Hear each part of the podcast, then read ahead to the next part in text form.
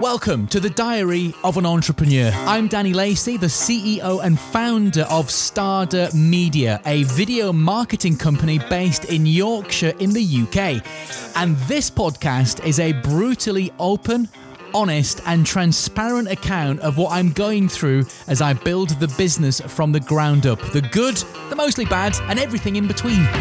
In each episode, I'll be sharing my knowledge and experiences of growing a business, including how we find clients, looking after clients, other sales, marketing, recruitment, managing a team, accounts, cash flow, the responsibilities and accountability of being a business owner, the stresses, the anxiety, the effect on your physical and mental health, and everything else. There's nothing left on the table.